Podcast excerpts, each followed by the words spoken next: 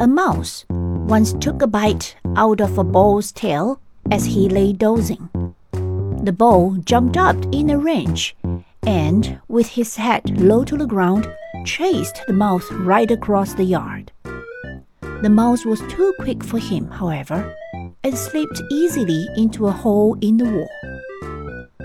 The bull charged the wall furiously again and again. But although he bruised his head and chipped his horns, the mouse stayed safely inside his hole. After a time, the bull gave up and sank down to rest again. As soon as the bull was asleep, the little mouse crept to the mouth of the hole, pattered across the yard, bit the bull again, this time on the nose, and rushed back to safety. As the ball rolled helplessly, the mouse squeaked. It's not always the big people who come off best. Sometimes the small ones win, you know.